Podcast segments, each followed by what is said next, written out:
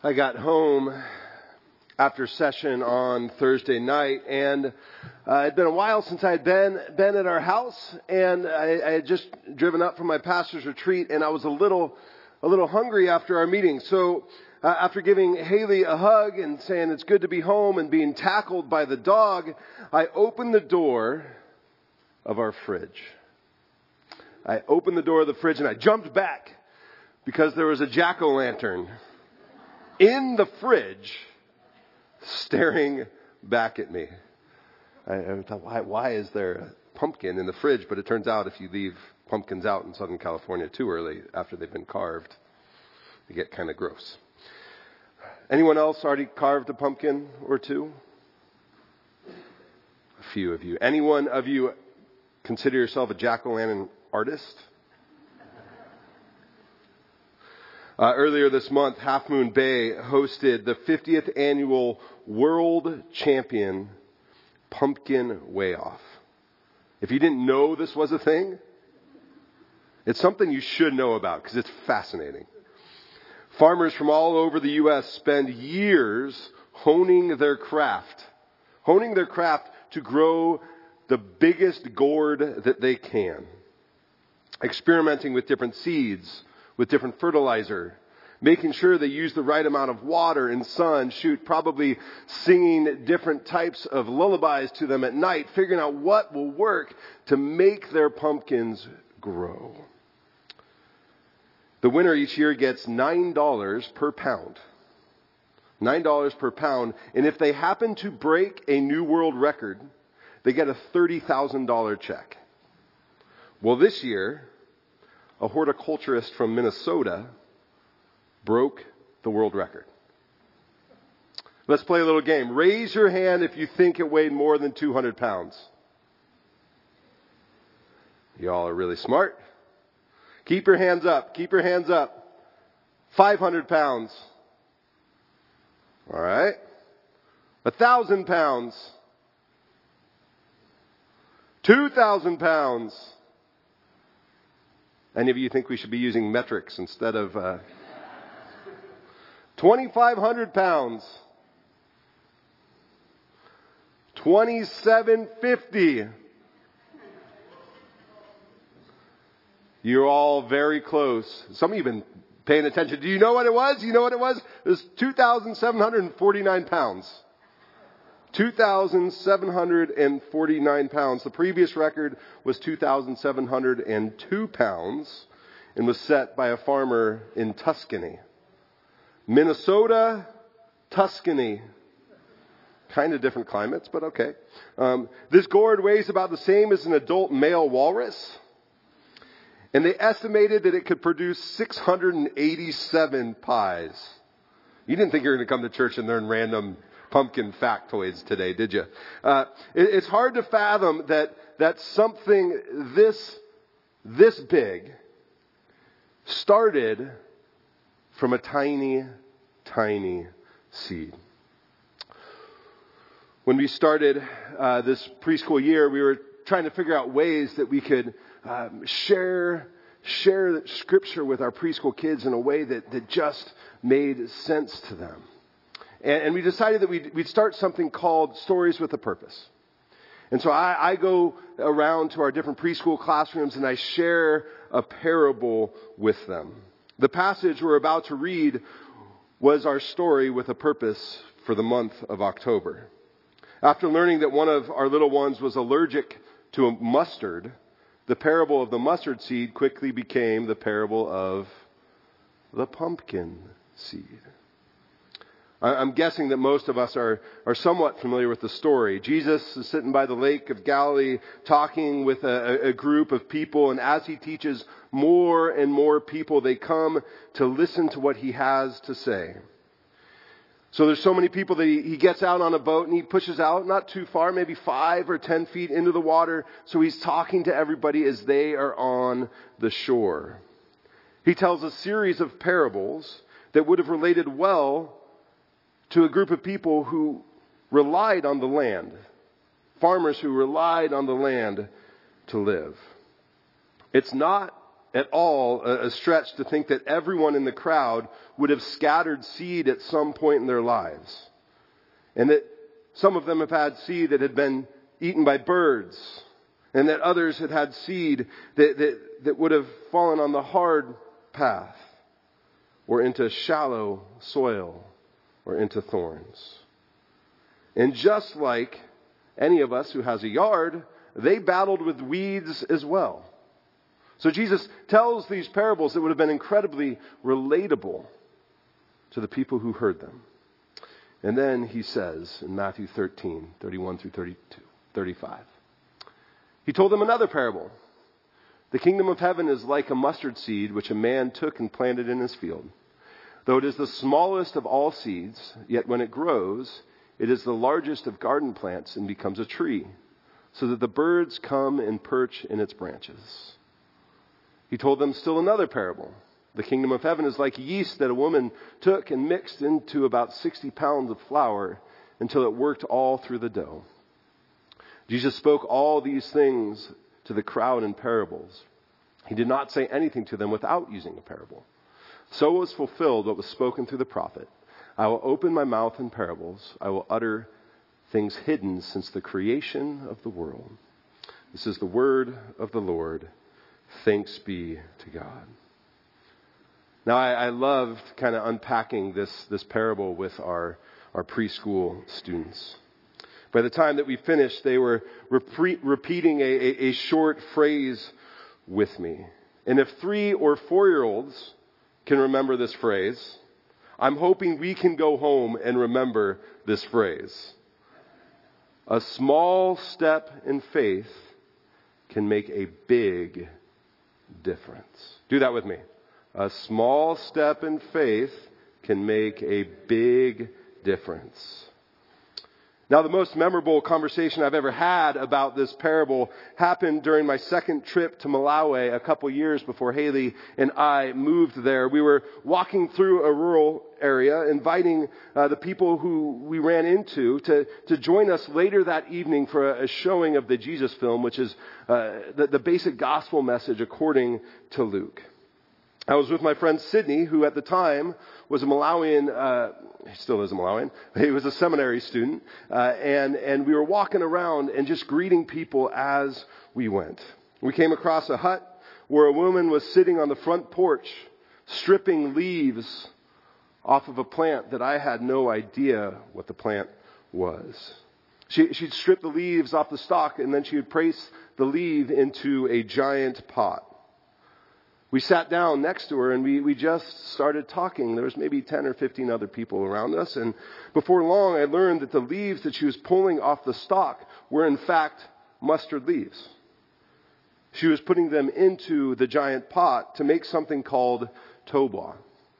Toba is, is a village beer or a, a village mead. Um, I tasted it. It's awful. Um, but she explained that this was this was her business. This was her business. And she used what she made from her business to pay for her son to go to college. She hadn't been to church in years because in that culture, anyone who makes toba wasn't welcome in the church. I thought of Jesus' parable. I thought of the small step that she was taking to make a huge difference in her son's life. And I shared with her the parable while sitting around mustard leaves. The whole conversation, including the pushback that I got from my friend Sydney, who was translating for me, felt like this, this glimpse of God's kingdom breaking in to our world right then and there. Just like the conversation I was having with our preschoolers earlier this month. The reality is, no, no matter our age, no matter our stage, no matter if we live here or we live in Malawi, uh, we can all take small steps of faith that make a really big difference when it comes to bringing glimpses of the kingdom of God into our world today. The passage that Pastor Daryl read earlier uh, came from the, the first creation narrative in Genesis. God pulls light from darkness, separates the sky from the water, forms earth from nothingness. Then comes plants and trees, stars in the distance, and living creatures everywhere in the air, the water, on land. After each step, God looks around and he says, Yep, this, this is good. This is good. Then comes humankind, made in the image of the Creator Himself, and given a responsibility. Given a responsibility to, to steward that which was created. From the beginning of time, humankind, we were invited to play a role. We were given a responsibility. I spent four of the days when I was away with friends that I've known for, for 30 years. We get together once a year, and, and this year we met in Colorado to, to fish, to hike, to feed cows, and to learn about life on a ranch. It was a lot of fun. It was a lot of fun. I arrived at the ranch five hours before anyone else did and, and got a tour while hearing the owner talking about developing this ranch, about developing the, this place where he moved. He shared about the invasive plant species, about the cows the certain type of cows, American Highlands, for those of you that know cows, that would actually survive a Colorado winter. He talked about the process of restoring rivers back to what they were like before and how it was all connected. He said it was going to take at least another five years to get the property to a healthy place so that it would have a healthy ecosystem. Now, you might not have used the word stewardship, but that's exactly what he was describing. He was learning how to steward the land. He was taking small steps to make a big difference with what he had been given. We don't even get a, a, full chapter into the Bible before we're told that we have an important role to play with what God created. Right, right away, humankind is given three responsibilities. We're called to be fruitful and multiply, which is to say we're invited to, to co-create and to, to take care of the future generations. That's what that means. We're called to, to fill and subdue the earth, which paints an image of a farmer or rancher doing whatever it takes, whatever it takes, to get his or her land in order, to get it to the place of health. And we're called to rule over living creatures. The word that is used for rule here, uh, it's the same word that we get govern from, and it implies taking care, taking care of living creatures, having their best interest in mind. When I think of the sort of stewardship that's talked about in Genesis, I, I, I can't help um, but remember or think of my first experience with the Safari Club. Anybody, anybody familiar with the Safari Club? The Safari Club. Uh, my father-in-law is a member of the Safari Club. My my father-in-law is a hunter, which I don't have a problem with. But I, I haven't gone hunting with him. I don't know that I'll ever go hunting with him. It's just not in my wheelhouse. It's not something that I've done. Uh, and Haley and I joined him for a, a fundraiser years ago, and I was convinced that I was going to be completely out of my element. I was going to step into a world that, that I just couldn't relate to, surrounded by a bunch of gun advocates and taxidermy experts. But I was wrong. I was wrong. Now, they definitely talked about hunting. But they were also creation care experts. They saw themselves as stewards of land, of the animals that they hunted, of the wilderness that they enjoyed. They, they saw their role as taking small steps that could make a big difference. When Jesus sat down to share the seed parables, the, the crowds that gathered around, they had at least a few things in common with the, the folks at the safari club, the owner of the ranch I visited, and, and the woman who was making toboah in Malawi. The stories related to what they dealt with almost every day. And while that might not be true to us, we might not think of mustard seeds every day. We might not think of, of yeast and, and, and dough each and every day. The lessons that come from this parable are just as important and applicable to us today here at Westminster. There isn't a seed smaller than the mustard seed. You need about 750 of them to get to a gram on the scale. 750 mustard seeds just to get to a gram on the scale. And for some reason, that's the seed that Jesus chose to illustrate what it looks like to make a difference for the kingdom of heaven. He could have used something else. There was plenty of other plants around. Olives, they were there. Fig trees, they were there.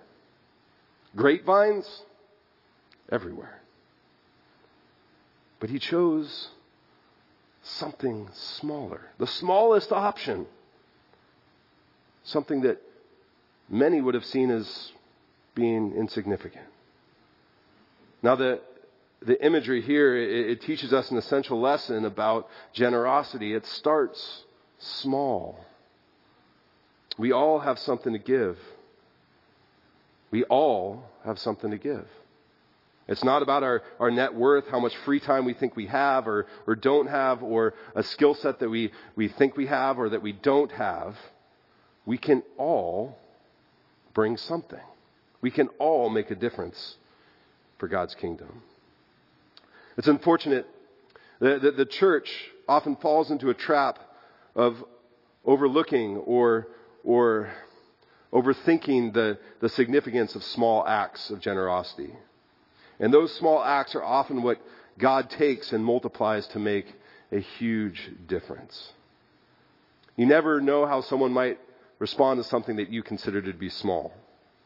A smile in the parking lot, 10 minutes helping a neighbor with a chore, a dollar in the offering plate, a gas card for someone who's stuck at a gas station. One of my hopes for our church is that we would move toward being a community where 100% of us, all of us, from our youngest children to those who have been here a long time, that we find a way to give of our time, our talent, and our treasure. What would it look like? Just dream with me for a minute. What, what would it, it look like for our church to be known as the generous church in the Conejo Valley? What would that look like? What, what would it look like? A, a church that's overflowing with generosity, a church that is overflowing with hospitality because of the way we welcome people and the way that we support one another and the way that we support our community. Now, I know that we're all in, in different places in life and that we can all give different amounts of time, talent, and treasure. But to be direct for the moment, the main reason some of us don't give is we simply haven't built the habit of doing it. It's that simple. Growing up, my family didn't talk a lot about money. I grew up in the church. My family didn't talk a lot about money. I knew that we had enough that there would always be dinner on the table, that we'd always have a place to live, that I'd be able to, to participate in activities within, within reason. And when I got to high school, I had to get a job. I had to get a job to earn money, but the only reason I had to earn money was so that I could pay for gas and insurance for the car that 1987 Honda or 1987 Ford Aerostar that my, my, my parents gave me. We didn't, we didn't talk about it. We didn't talk about it. I knew my parents gave to the church, and on occasion they'd give me a dollar when I was really young to give at Sunday school. But that's where it stopped. I never built the habit. I never built the habit of, of giving. And, and so I'm, I'm the pastor, I'm going to seminary, I'm thinking, I've got to learn how to build this habit. Do you know how hard it is to go from zero to 10%? No matter what you make. Zero to 10% is hard. Is hard. And, you know, there's times where we haven't done that. Because we haven't been able to. But it starts small. It starts really small. We have to build the habit of giving. I love to say that I'm, I'm doing a better job with, with my kids, but that's, it's just not true. It's just not true. If we're going to move from an attitude of scarcity to an attitude of abundance, we have to be intentional, intentional with creating a culture of generosity. We have to talk about it too. We have to talk about it. It doesn't really matter how small the start is. This parable reminds us that God will take what we give and multiply it. And multiply it. Now, Jesus could have stopped with the mustard seeds. He could have stopped with, with saying, you know, the, the mustard seeds grew into fields full of mustard seeds with lush leaves, but he doesn't. The trees, they provide homes for birds. One of the animals we're called to care for in the creation narrative in Genesis. A small seed making a big difference.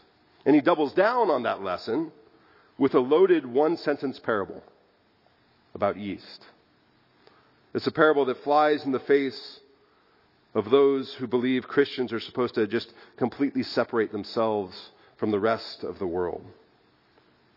Yeast doesn't do a thing if it just sits on the counter next to the flour. Right? Yeast doesn't do a thing if it's just sitting there. And the flour isn't impacted at all if there's, there's no yeast. Some of Jesus' earliest followers expected a, a swift inter, a return on their investment.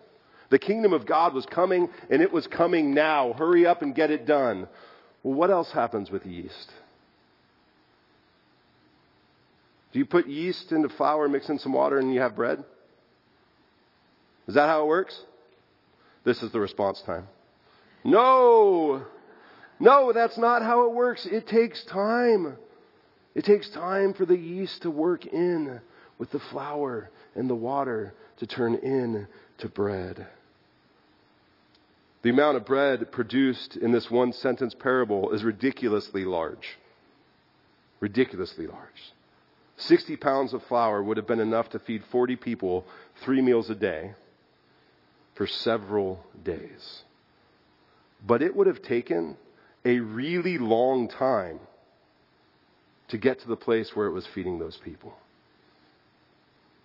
In our culture of instant gratification, it's often hard to see the difference that small steps of faith are making. But as we take those steps, however small they might be, God takes them and, like yeast slowly bubbling in wet flour, they make an impact for His kingdom. So, over the next month or so, we're going to be having what I hope are open and honest conversations about generosity. And I hope you'll still come to church next Sunday as we talk about these things. Again, it's a conversation. How do we as a church create a generous culture, build a culture of generosity into who we are? We're going to talk about ways each of us can use what we've been given to make a difference. You'll be getting a letter in the mail asking you to partner with us in ministry in the next calendar year, 2024. We do that, we do that every year. And you'll have an opportunity to help close the deficit that we're facing right now. We're going to talk about it. We're going to just talk about it openly. And along the way, if you have any questions that, that you can't talk about here, I'm hoping you'll say, Dave, I want to talk to you about that. I want to talk to you about the ways that we are using our resources or are not using our resources here. We're, we're having these conversations at session. We're talking about how is our staff, how is our staff using our time? That's a resource of the church. How are we using our buildings? That's a resource of the church. How are we using our, our, our collective gifts that are resources from the church? And if you don't want to talk to me about it, I'm, I'm sure plenty of our elders would be happy to talk about it as well. My hope is that this wouldn't just be another, oh, you know what, it's October, it's November, here's the stewardship time. My hope is that we would be open and honest about it. Talking about collectively how our, our small gift, however small it is, can make a big impact for the kingdom of God. Let's pray.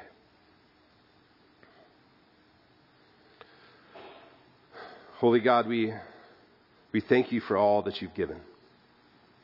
Help us to be a, a generous church, a generous community, so that our neighbors might know and experience your love, might know and experience your grace in tangible ways.